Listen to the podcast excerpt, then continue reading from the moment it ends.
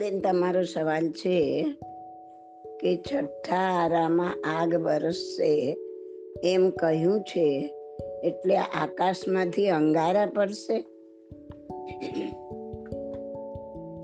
બેન, આ સવાલ છે ને મેં ઘણી વખત સમજાવી દીધો છે. તમે પોડકાસ્ટ સ્ટોરીઓની લિંક મારી પાસેથી મંગાવી લો અને બધા જ ઓડિયો સાંભળો.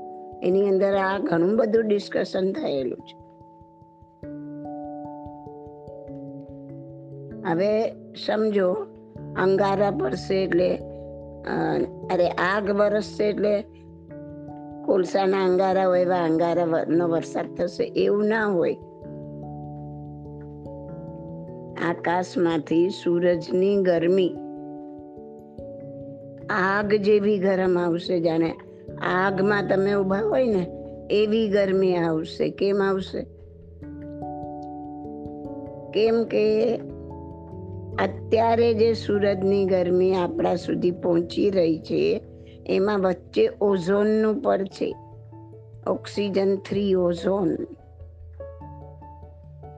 ઓઝોનના પડમાં ગળાઈને આવે છે સૂરજના કિરણોની ગરમી. એટલા માટે આપણે એમાં જીવી શકીએ છીએ સર્વાઈવ થઈ શકીએ છીએ, વનસ્પતિ થઈ જીવી શકે છે એટલે આપણને વનસ્પતિ ખાવા મળે છે કેમ કે વનસ્પતિ રહી શકે છે. આ માઇલ્ડ થઈને આવે છે.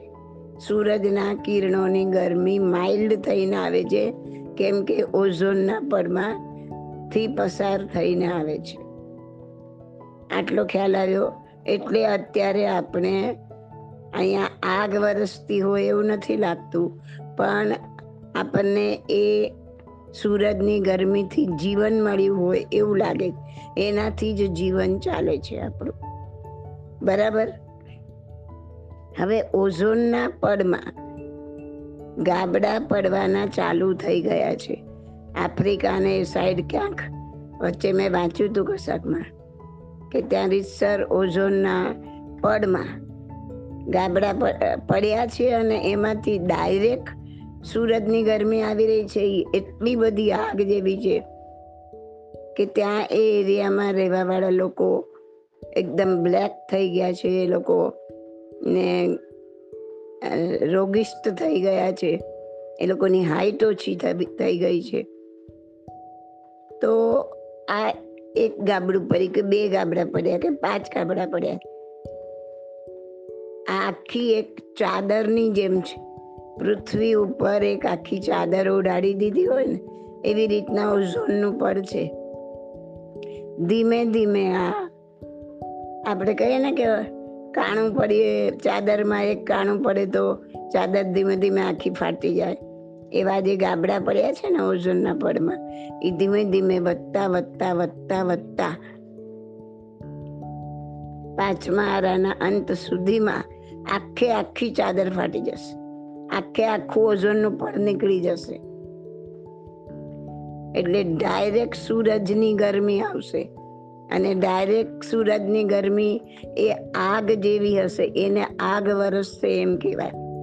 એ ગરમીમાં, એ એ આગમાં કશું જ સર્વાઈવ નહીં થઈ શકે. કશું જ જીવન રહી નહીં શકે. નહીં, વનસ્પતિ બચે કે નહીં, કોઈ પણ જીવ એ ગરમીમાં નહીં જીવી શકે. મનુષ્ય પણ આ ગાબડા પડતા પડતા મનુષ્યની પણ હાઈટ ઓછી થતા થતા એક હાથ જેટલી, મુંડા હાથ જેટલી હાઈટ રહી હશે. એ પણ દિવસે આવા પર્વતની અંદરના બિલ એની અંદર છુપાઈ જશે, એની અંદર પડ્યા રહેશે એટલે આ ગરમીમાં પણ જીવી શકશે. બહાર નીકળે તો એ આગમાં બળીને મરી જાય. જેમ વનસ્પતિ કે કાંઈ જીવી નહીં શકે, એમ જે બહાર નીકળે સુરતની ગરમીમાં એ ખતમ થઈ જશે. એટલે એને કીધું છે આગ વરસશે. અને રાતના એ- લોકો બહાર નીકળશે એટલે જે થોડું ઘણું પાણી બચ્યું હોય દરિયામાં, અરે દરિયો નદીઓમાં, એમાં દિવસે અત્યારે સાંજના ટાઈમે અંદર માછલા ભરાવીને રાખી દીધા હોય સવારના ટાઈમ દરિયાની રેતીમાં. સોરી, નદીની રેતીમાં.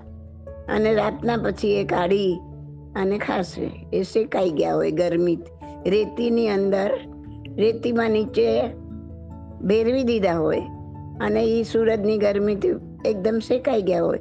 એ રાતના પછી કાઢીને ખાશે. આ રીતના એમનું જીવન જીવશે. આને કહેવાય આકાશમાંથી આગ વરસશે. ખ્યાલ આવે છે? હવે એ પણ જાણી લો કે આકાશમાંથી આગ વરસાવવામાં આપણે જ જવાબદાર છીએ. આ છઠ્ઠો આરો લાવવામાં આપણે જ જવાબદાર છીએ કેવી રીતના? કે આપણે જે ફ્રીજ અને એસી વાપરીએ છીએ આપણને ઠંડક ઠંડક જોઈએ છે. ગરમી સહન નથી થતી. અને આજે આપણે ફ્રીજ અને એસીનો વપરાશ કરીએ છીએ, એમાંથી જે વાયુ છૂટો પડે છે, એ વાયુ ડાયરેક્ટ ઉપર જઈને ઓઝોનના પડને તોડે છે. આ બધું સાયન્સમાં આવી ગયું છે, આ લોકોને ભણવામાં આવે છે. ટોટલી પૂરું સાયન્ટિફિક જ છે આ. જેમ જેમ આનો એસીનો ને ફ્રીજનો ને વપરાશ વધતો જશે એમ એમ વધારે ને વધારે વાયુ છૂટો દઈને ઉપર જશે ને ઉપર દઈને ઓઝોનના પડમાં ગાબડા પાડશે. અને જેટલા જેટલા ગાબડા પડશે, ત્યાંથી સૂરજના કિરણો ડાયરેક્ટ આવશે આગની જેમ, એટલે આકાશમાંથી આગ વરસશે. બરાબર ને? અને કેટલા રાચી માચીને જરા ગરમી સહન નથી થતી એસી તો જોઈએ જ. એસી ના હોય તો આબળા આબળા બાબળા થઈ જઈએ. કેમ શું થયું? કેમ બંધ થઈ ગયું? એસી વગર તો ચાલે જ નહીં. ફ્રીજ વગર તો ચાલે જ નહીં. એસી આવ્યું તો ખુશ ખુશ એક રૂમમાં એસી આવ્યા ખુશ, એ બેમાં આવ્યું તો એનાથી વધારે ખુશ. આખા ઘરમાં આવ્યું તો સૌથી વધારે ખુશ. સૌથી વધારે છઠ્ઠા હારાને નજીક લાવવામાં, છઠ્ઠા હારાને લાવવામાં નિમિત્ત બની રહ્યા છો. તમે ઠંડક લઈને દુનિયાને ગરમી આપી રહ્યા છો. તો બધું બહુ જાણવાની ને સમજવાની જરૂર છે. ભગવાનને શું ખબર કે પાંચમા હારામાં તો લાઈટો હશે ને આમ હશે ને તે. તો ભગવાને વગર ખબરે કહી દીધું કે છઠ્ઠા હારામાં આકાશમાંથી આગ વરસશે. એ આ કેમ વરસશે એ બી એમને ખબર હતી. આવા સાધનોનો ઉપયોગ થશે ને આવા ગેસ ઉત્પન્ન થશે અને ગેસ ઓઝોનમાં ગાબડા પાડશે એ એમને ખબર હતી. અને એટલે આખું ઓઝોનનું પડ તૂટી જશે એ પણ એમને ખબર હતી. એમને તો બધું આંખ સામે દેખાતું હોય. એમને કોઈ માઇક્રો માઇક્રોસ્કોપની જરૂર ના હોય. કોઈને પૂછવા જવાની જરૂર ના હોય. જ્ઞાન અંદરથી આવે છે. આપણો આત્મા આત્મા એટલે જ જ્ઞાનનો પુંજ. આત્માનો અર્થ જ છે, જ્ઞાનનો ઢગલો છે એ. પોતે. એના પર આપણે કર્મોની કાળાશનું પડ ચડાવી દીધું છે. એટલે એનો પ્રકાશ બહાર નથી આવતો, એ જ્ઞાન બહાર નથી આવતું. તમે દરેક જણ જ્ઞાનનો ઢગલો આપણે બધા.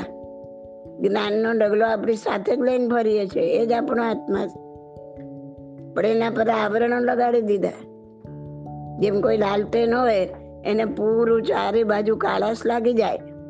તો અંદર તો ઓલું પ્રકાશ જ્યોત ચાલુ છે, પણ ઓલા કાળા મસ્ત જેવા આવરણને લીધે લાલટેન પડી હોય તો ખબર નથી પડતી કે આની આ ચાલુ છે તો બંધ છે. એ બીજા કર્મોની કાળાશ લગાડી દીધી છે, એટલે કોઈ જ્ઞાન નથી, જ્ઞાન અંદર છે બધું. પણ જ્ઞાન બહાર આવતું નથી. તો કામ જ એ કરવાનું છે કર્મોની નિર્જરા કરો નિર્જરા કરો નવા નહીં બાંધો નવા નહીં બાંધો જે તમારા હાથમાં છે. આ બંને વસ્તુ તમારા હાથમાં, આપના હાથમાં છે. હું તમારે તમારે કહું ત્યાં આપણા સમજવાનો આપણે બધા સાથે જ છીએ. કર્મને નિર્જરા કરવાનું આપણી હાથમાં છે. નવા કર્મો ન બાંધવું એ પણ આપણી હાથમાં છે. જે બાંધી લીધા છે એ ભોગવટામાં આવે એ ક્યારે આવે, કયા આવે, કેમ આવે, એ આપણા હાથમાં નથી. પણ નવા ન બાંધવાય તો આપણા હાથમાં છે પણ એ બી કરવું નથી. આપણા હાથમાં છે એનો બી આપણે ઉપયોગ નથી કરવો.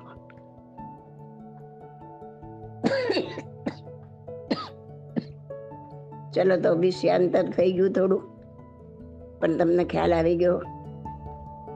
શું આકાશમાંથી અંગારા વરસશે, કેવી રીતના વરસશે? કયા અર્થમાં કીધું છે? ઓકે. તમારી પ્રશ્નોત્તર રત્નમાલા લો એની અંદર બધું સમજાવેલું છે આ બધું. પોડકાસ્ટ સ્ટુડિયોની લિંકમાં પણ સમજાવેલું છે. એ વાંચો, સમજો, તો બધો ખ્યાલ આવી જશે અને એકના એક સવાલ રિપીટ નહીં થાય. This audio is by Bodhi Masaliya my contact number is eight eight five zero zero eight eight five six seven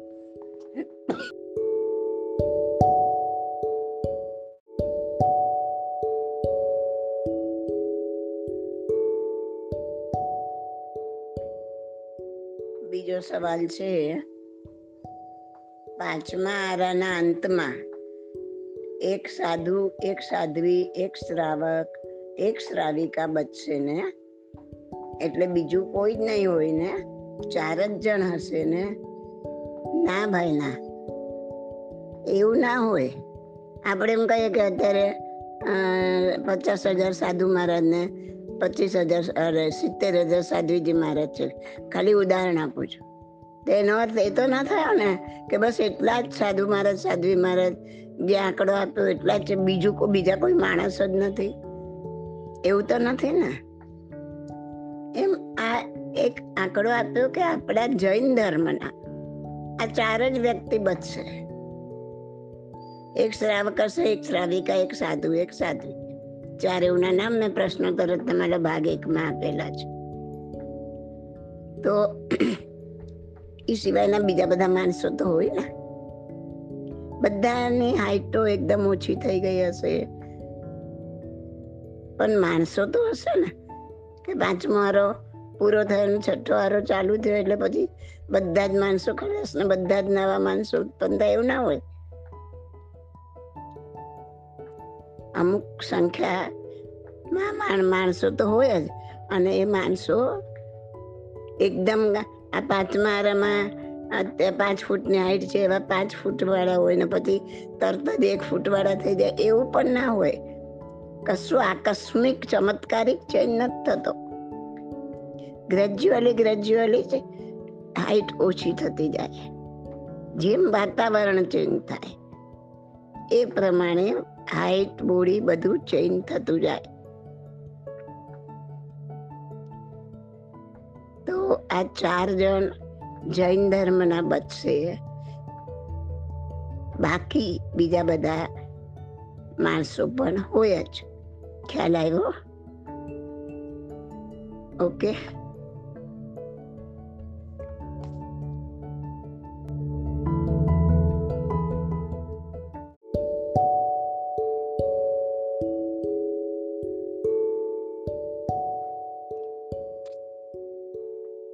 તમારો સવાલ છે કે પહેલા બીજા આરામમાં કલ્પવૃક્ષ જ બધી રસોઈ બનાવીને આપી દેતું હતું. ના બેન એવું ન હોય. વૃક્ષ કોઈ રસોઈ ના બનાવે. વૃક્ષ પર તો જે કંઈ આવતું હતું ફળ, ફૂલ શાકભાજી, એ બધું, એટલું બધું મીઠું હતું કારણ કે જમીનની સરસાઈ બહુ સારી હતી. કે એને રાંધવાની, પકાવવાની જરૂર જ નથી પડતી. અને સૂરજની ગરમીથી એટલા સરસ તૈયાર ફ્રૂટ બી પાકીને થઈ જતા હતા. ને જે કાંઈ વૃક્ષ પર આવે ખાવાનું, એ એટલું બધું મીઠું ને એટલું બધું સરસ હતું કે તમારી અત્યારની રાંધેલી રસોઈ એની સામે કાંઈ જ નથી. આમાં તો બધા આર્ટિફિશિયલ મસાલાનો સ્વાદ છે. અનાજનો સ્વાદ છે જ ક્યાં? જ્યારે જે વૃક્ષ પરથી મળતું હતું ખાવાનું, અને એ લોકોનું જીવન બી ફરતા રહેતા હતા. એવું નતું કાંઈ એક જ જગ્યાએ રહે. અને ચારે બાજુ વનરાજી હતી. કોઈ વૃક્ષ કાપવા વાળું કોઈ હતું જ નહીં. તો ફરતા રહેતા હતા. જ્યાં ભૂખ લાગે, ત્યાં જે વૃક્ષ હોય, એના પર જે કાંઈ એમને ખાવાનું મન થાય, જે જે ફળ હોય, જે શાકભાજી હોય, જે અનાજ હોય, જે ઉગ્યું હોય, તે લઈને ખાઈ લે પેટ ભરાઈ જતું હતું. અને એટલું બધું સરસ હતું કે બીજું કાંઈક ખાવાની કોઈ ઈચ્છા જ ન થાય.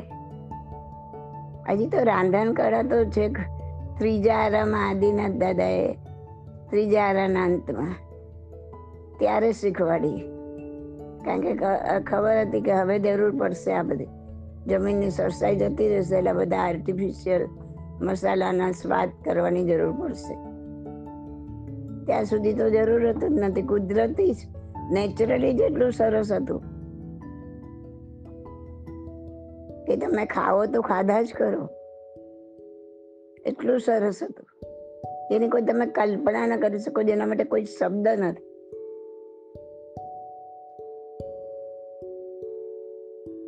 કલ્પવૃક્ષમાંથી જ બધું મળી જતું હતું. એવું એટલા માટે કહેવામાં આવ્યું છે કે કલ્પવૃક્ષના, એટલે બધા જ વૃક્ષના, ઝાડની જે છાલ છે, પાંદડા એટલા મોટા મોટા હતા. માણસો પણ એટલા મોટા મોટા હતા. તો એ લોકોને એ પાંદડા વીંટાળીને એમના વસ્ત્ર બની જતા હતા. પછી ફૂલથી એમના ઘરેણા બની જતા હતા. હાથમાં ગળામાં બધે ફૂલ પહેરતા પાનના વસ્ત્રો વીંટાળતા છાલના વસ્ત્રો વીંટાળતા અને ઘર બનાવવા માટે વૃક્ષની જ બધી વસ્તુઓ. દાળખી છે પાંદડા છે એનો થડ છે ઝાડનો. એ બધાનો જ ઉપયોગ કરીને ઘર બનાવતા હતા રહેવા માટે. અને રહેતા હતા ક્યાં ને એ લોકો? અહીંયા એકાદ જગ્યાએ તો એકાદ રાત રહ્યા હોય કે બે રાત રહ્યા, પછી બીજે ફરતા હતા. તો આમ જીવનની જરૂરિયાત બધી જ આ રીતના પૂરી થઈ જતી હતી. કુદરતી પાણીના સરોવરો નદીઓ પણ એટલી હતી. ખાવા માટે ઝાડ પર એટલું સરસ સરસ મળતું હતું. કે બીજા કોઈ સ્વાદની જરૂર નહોતી. પહેરવા માટે ઝાડની છાલ ને મોટા મોટા પાંદડા ને બધું એમાંથી જ મળી જતું હતું. ને રહેવા માટે ઘર પણ એમાંથી જ બનાવતા હતા. એટલે બધું જ આ કલ્પવૃક્ષમાંથી મળી જતું હતું.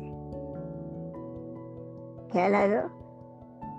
આ બધું બહુ નેચરલ છે ઇઝી છે, એકદમ.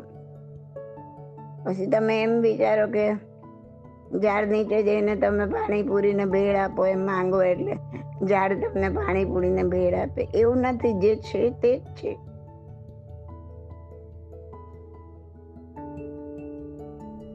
પણ આખી એની વસ્તુ બદલાઈ જાય. બીજો તમારો સવાલ છે કે પહેલા, બીજા, ત્રીજા આરામાં માણસોની આટલી બધી હાઈટ કાલ્પનિક નથી લાગતું. ના ભાઈ ના કશું કાલ્પનિક છે જ નહીં આમાં. વન પ્લસ વન ટુ જેવી વાત છે. પેલા આરામાં જમીનની સરસાઈ એટલી બધી સરસ હતી. એટલી ઉપજાઉ જમીન હતી. સાકર જેવી સરસાઈ જમીનની હતી.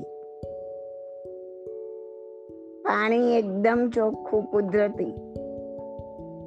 અને હવા પણ એકદમ ચોખ્ખી, કારણ કે કોઈ પોલ્યુશન હતું જ નહીં. કોઈ ફેક્ટરી નહીં, એટલા બધા માણસો પણ નહોતા. છૂટા છવાયા માણસો રહેતા હતા, ફરતા હતા જંગલમાં. જેમ પશુઓ જંગલમાં રહે છે ને,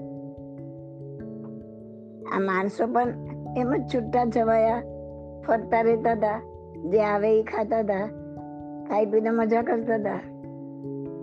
હરવું, ફરવું, ખાવું, પીવું, આ એમનો જો બતો ધર્મ બી નતો તમને તો એમનું વર્ણન સાંભળીને એમ થાય કે હા આ કે કેવું સરસ.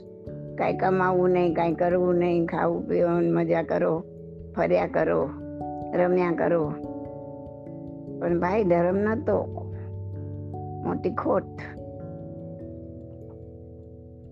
જાણતા જ નતા. શું આત્મા છે, શું જીવ છે, શું મુક્તિ છે, શું કર્મ છે, કાંઈ જ નહીં નથિંગ આ પશુઓને જે મારો બરો ખાઓ પીઓ તો પોલ્યુશન જેવું બી કઈ હતું જ નહીં. હવા એટલી શુદ્ધ એટલી શુદ્ધ હવા, એટલી સરસ જમીન. અને એટલું ચોખ્ખું સરસ નદીઓનું ને ઝરણાનું વહેતું પાણી. કોઈ ટેન્શન નહીં, કોઈ ચિંતા નહીં, કોઈ કમાવાની કોઈ ચિંતા નહીં, કોઈ ઝઘડા નહીં. જીવન પણ એટલું સરળ હતું, કોઈ કપટ નહીં, માયા નહીં, જૂઠ નહીં. તો સ્વાભાવિક છે ને કે જ્યારે આટલું બધું સરળ કુદરતી જીવન હોય, તો હાઈટ વધવાની જ છે. નિરોગી જીવન, તો હાઈટ વધવાની જ છે. તો એક વન પ્લસ વન ટુ જેવી વાત છે સાયન્ટિફિક પ્રૂવ વાત છે. એમાં કાલ્પનિકની કોઈ સવાલ જ નથી.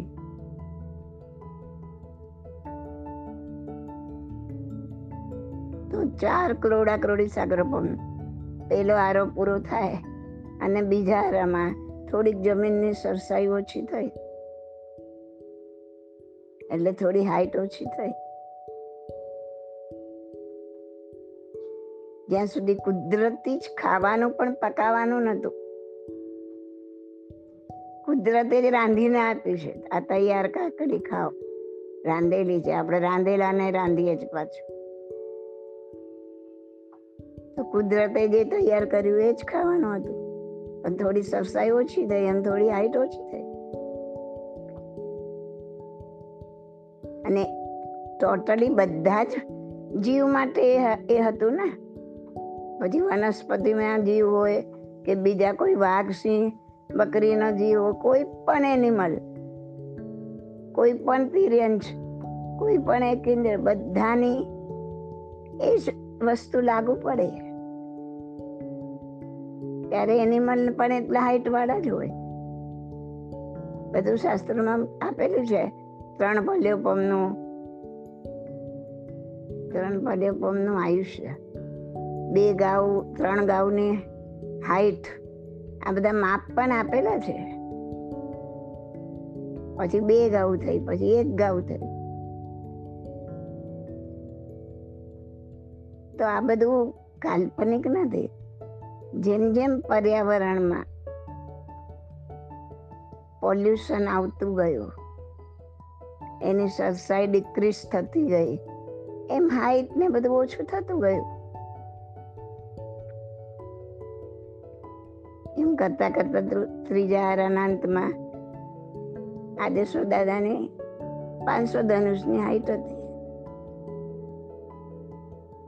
અને એ પછી ચોથો આરામાં બધું ચાલુ થયું. અસી મસી કૃષિ બધું દાદાએ ચાલુ કરાયું ત્રીજા આરાના અંતથી. અને પછી છળ ને કપટ ને એ બધું વધ્યું. જમીનની સરસાઈ પણ ઓછી થતી ગઈ. હવા પણ બગડી પોલ્યુશન થયું, પાણી પણ બગડ્યું. એમ કરતા કરતા આ બધાની અસર તો માનવના શરીર પર થવાની જ છે. દરેકે દરેક જીવ કલ્ચરના શરીર પર થવાની જ છે.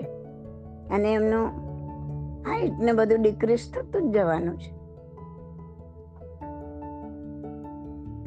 અને અત્યારે બી આપણે જોઈએ છે કે અત્યારે સાત ફૂટના માણસો પણ દેખાય છે, બે ફૂટના પણ દેખાય છે.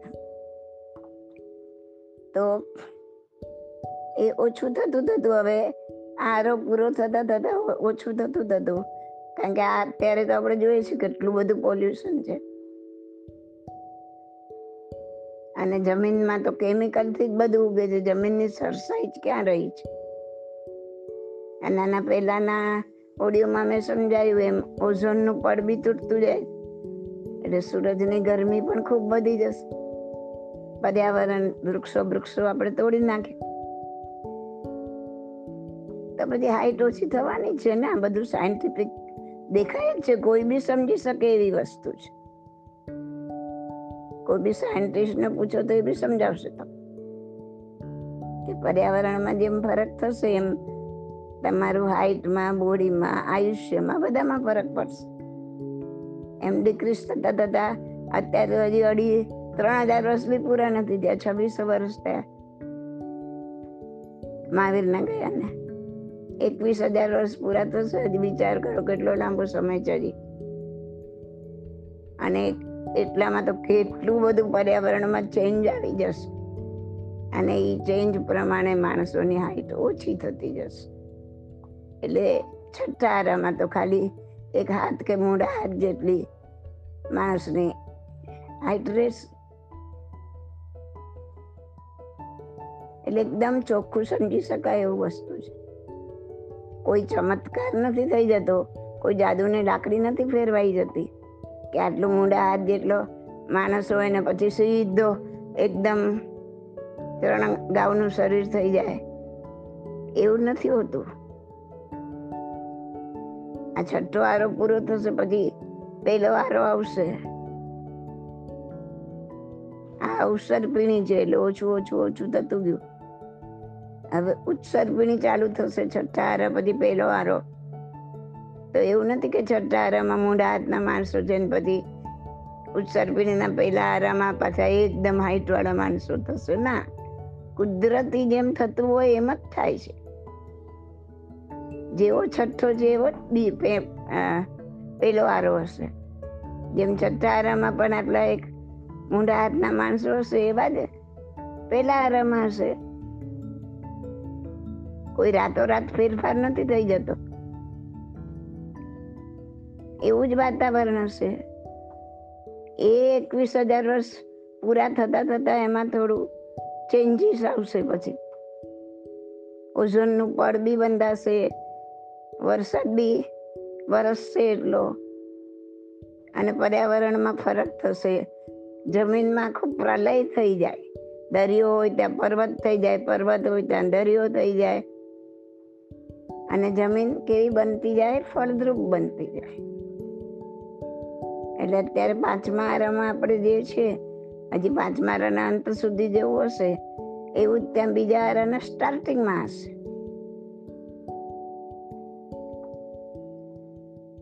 એવી જ રીતના પછી ત્રીજો આરો આગળ વધતા વધતા બધું વ્યવસ્થિત થતું જશે. અને જેવો આપણો આ વખતનો ચોથો આરો હતો, ત્રેવીસ તીર્થંકરના સમયનો બેથી ચોવીસ એવા જ હશે ત્યાંનો ત્રીજો આરો બ્રિનો ચોથો એવો ઉત્સર પીઢીનો ત્રીજો અને ઉત્સર્પિણીનો ચોથો એવો અવસર્પિણીનો ત્રીજો આદિનાથ દાદાવાળો. તો આવી રીતના બધું ઇન્ક્રીઝ થતા થતા પર્યાવરણ પૂરેપૂરું ઇન્ક્રીઝ થઈ જશે. અને પછી એમની હાઈટ વધતા વધતા વધતા પછી એક ગાઉની હાઈટ થશે. અને એના પછીનામાં છઠ્ઠા આરામાં ત્રણ ગાઉની હાઈટ થઈ જશે. અને હાઈએસ્ટ એટલી હોય. બધા જ ત્રણ ગાઉ વાળા એવું ના હોય. એમાં અત્યારે બધા જ સાત ફૂટ વાળા એવું ના હોય. પણ હાઈએસ્ટ એટલી હોય. તો એ છઠ્ઠો આરો પૂરો થશે. અને પેલો આરો પાછો શરૂ થશે અવસર પીણીનો તો ત્યાંય પાછી કોઈ ચમત્કાર કે જાદુની લાકડી નથી ફરી જવાની, કે એટલા હાઈટ વાળામાંથી પાછા આવ નાના થઈ જાય. એ જેવા છઠ્ઠા હારામાં એક ગૌ, ત્રણ ગાઉની હાઈટ વાળા છે, એવા જ એના અવસર પીણના પહેલા હારામાં હશે. એટલે એકદમ ક્લિયર આ સર્કલ છે, આ સર્કલ ચાલ્યા જ કરે છે. એક પછી એક આરા બદલાતા રહે. અને આ રીતના પર્યાવરણમાં વધઘટ થતી રહે. જમીનની સરસાઈમાં વધઘટ થતી રહે. હવામાં ફેરફાર થઈ જાય, પ્રદૂષણ થઈ જાય, તો બધું ડિક્રીઝ થતું જાય. પ્રદૂષણ ઓછું થાય, તો બધું ઇન્ક્રીઝ થતું જાય. એટલે આમાં કોઈ કાલ્પનિક વાત છે ને તમને સમજમાં આવ્યું હશે? ના આવ્યું હોય તો ફરીથી પૂછજો.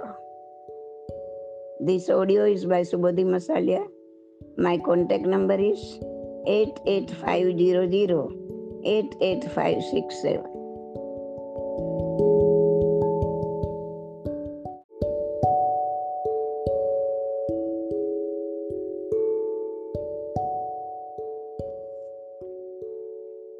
Hemantbhai કાંદીવલીથી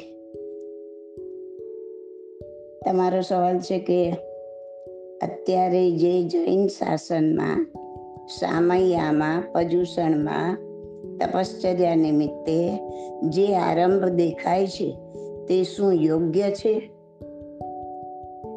કારણ કે જૈન ધર્મ તો ત્યાગનો ધર્મ છે, નહીં કે ભોગનો. અને એટલા જ પૈસા જો સંઘ લેવલે જીવદયા માટે અથવા મહેતાજી કે પૂજારીનો પગાર વધારીને એને ખુશ રાખી શકીએ તો શું એને ધર્મ ન કહેવાય?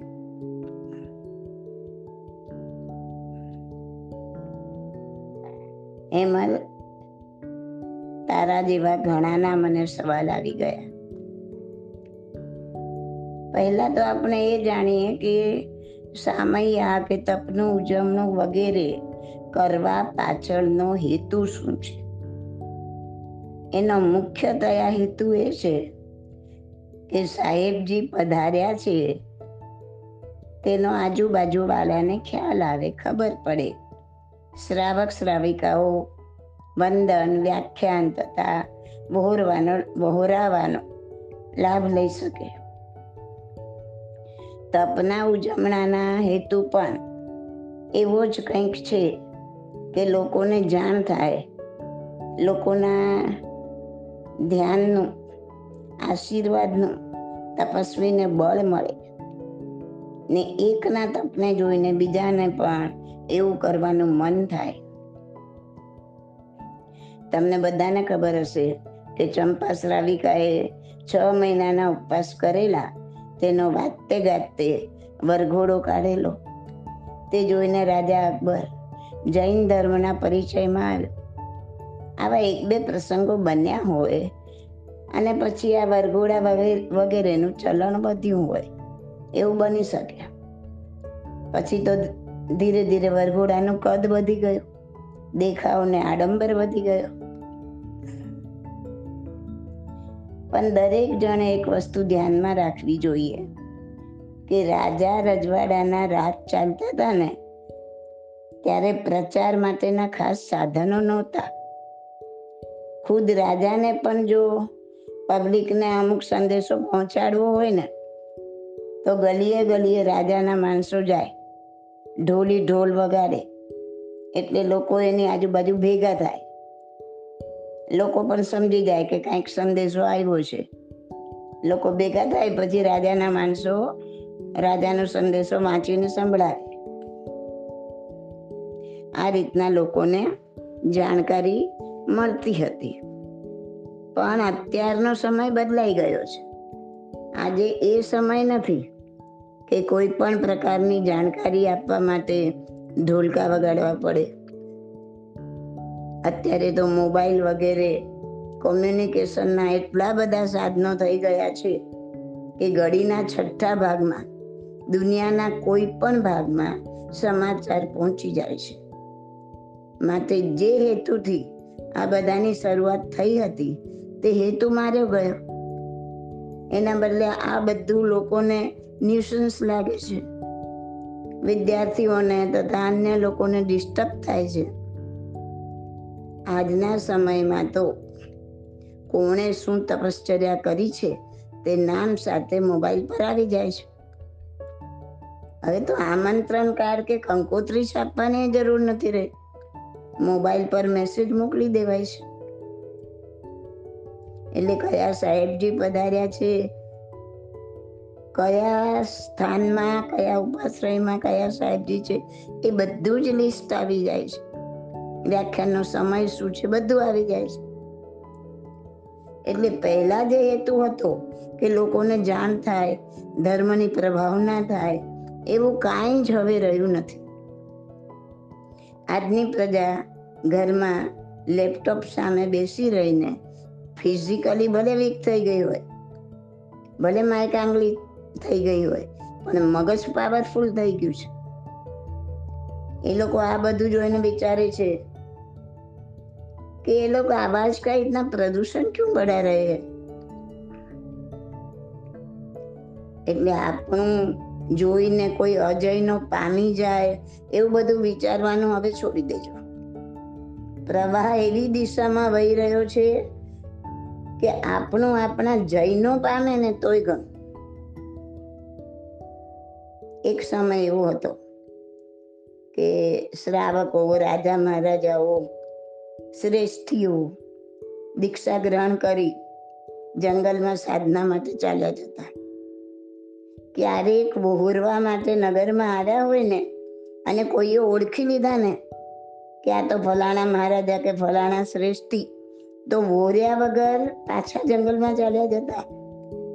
એટલા બધા નિષ્પૃહી હતા કે સાધના કાલમાં મારી કોઈને પણ ભૌતિક ઓળખાણ થવી જવી જોઈએ ને. સાંસારિક ઓળખાણ ના થવી જોઈએ, કોઈને પણ. એટલા બધા નિષ્પૃહી હતા. જો કે છેલ્લા પચાસસો વર્ષમાં આડંબર ધર્મ ઘણો વધ્યો છે. તેમાંથી જેટલા જલ્દી પાછા ફરશું, એટલા જલ્દી આત્માનું કલ્યાણ સાધી શકીશું. બસ આટલામાં ઘણું સમજી જજો. બાકી રહી વાત પૈસાની. આ પૈસા બચાવી, પેલામાં વાપરવા, એવો કોઈ હિસાબ લગાવવાની જરૂર નથી. કેમ કે વાપરવા વાળા બંનેમાં વાપરે છે. અને નહીં વાપરવા વાળા એ કેમાં નથી વાપરતા? એ તો સૌ સૌને પોતાની સમજ ઉપર નિર્ભર છે. આ સંદેશો તો દરેક શ્રાવક શ્રાવિકાને આપી શકાય કે તમે મોજ સુખના સાધનોમાં, સુખ સગવડ માટેના સાધનોમાં, સૌંદર્ય પ્રસાધનોમાં, હરવા ફરવામાં, ફોરેનની ટૂરો મારવામાં, હોટલોમાં, પિક્ચરોમાં, આવી કેટલી બધી વસ્તુઓમાં કેટલો બધો પૈસાનો વેડફાટ કરો છો? એના બદલે આ પૈસા બચાવી જીવદયા માટે અથવા તો મહેતાજી પૂજા કે પૂજારીનો પગાર વધારીને એમને ખુશ કરવા માટે વાપરી શકાય. એટલે આપણે કોઈને એમ ના કહી શકીએ કે તમે આ પૈસો બચાવો ને આમાં વાપરો. પણ ખોટો દેખાડો ને આડંબરમાંથી પાછા હટવું જરૂરી છે એવું ચોક્કસ કહી શકાય. દરેક આ વસ્તુ પર ચિંતન મનન કરે અને સંઘને એવા સમર્થ સંતો અને આગેવાનો મળે કે જે સાચો રાહ ચિંતે એ જ શુભેચ્છા સાથે This audio is by Subodhi Masalia. My contact number is 88500 88567.